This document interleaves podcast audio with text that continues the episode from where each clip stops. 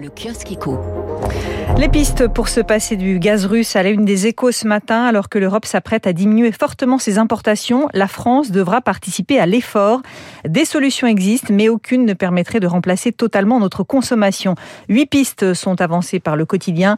Parmi elles, la diversification des approvisionnements, la réduction de la demande des industriels ou encore le report de la fermeture des dernières centrales à charbon.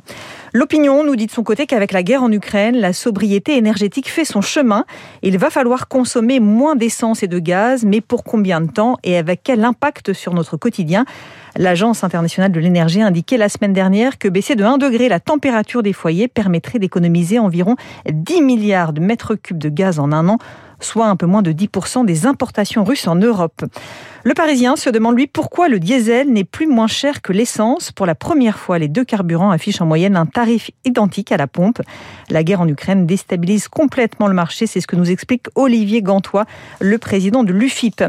La presse anglo-saxonne revient bien sûr très largement sur la décision des Américains et des Britanniques d'interdire les importations de pétrole et de gaz russe. Selon le Wall Street Journal, cette décision va alimenter encore la hausse des prix de l'essence aux États-Unis qui battent déjà des records. La guerre en Ukraine qui risque de faire grimper le prix des logements en Europe, c'est à dire dans les échos. Le conflit devrait entraîner une nouvelle hausse des tarifs des matériaux de construction et de l'énergie qui se répercutera inévitablement sur celui des logements neufs. Promoteurs et constructeurs craignent des ruptures d'approvisionnement. L'État place les EHPAD sous surveillance, titre du Figaro Économie. Six semaines après le scandale Orpea, le gouvernement lance une batterie de mesures destinées à créer un choc de transparence.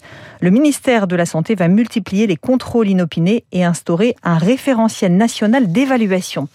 Et puis toujours dans les échos, l'explosion des actes de cybercriminalité. Il y en a eu en 2021 plus de 1000, 1000 attaques dans les réseaux informatiques français, soit une hausse de 37%. Jamais un tel chiffre n'avait été atteint. Les PME et TPE en sont de loin les premières victimes. Le cyberrisque, on en parle d'ailleurs avec Florence Lussmann, la présidente de France Assureur, dans moins de 10 minutes. On referme ce kiosque éco, il est 6h.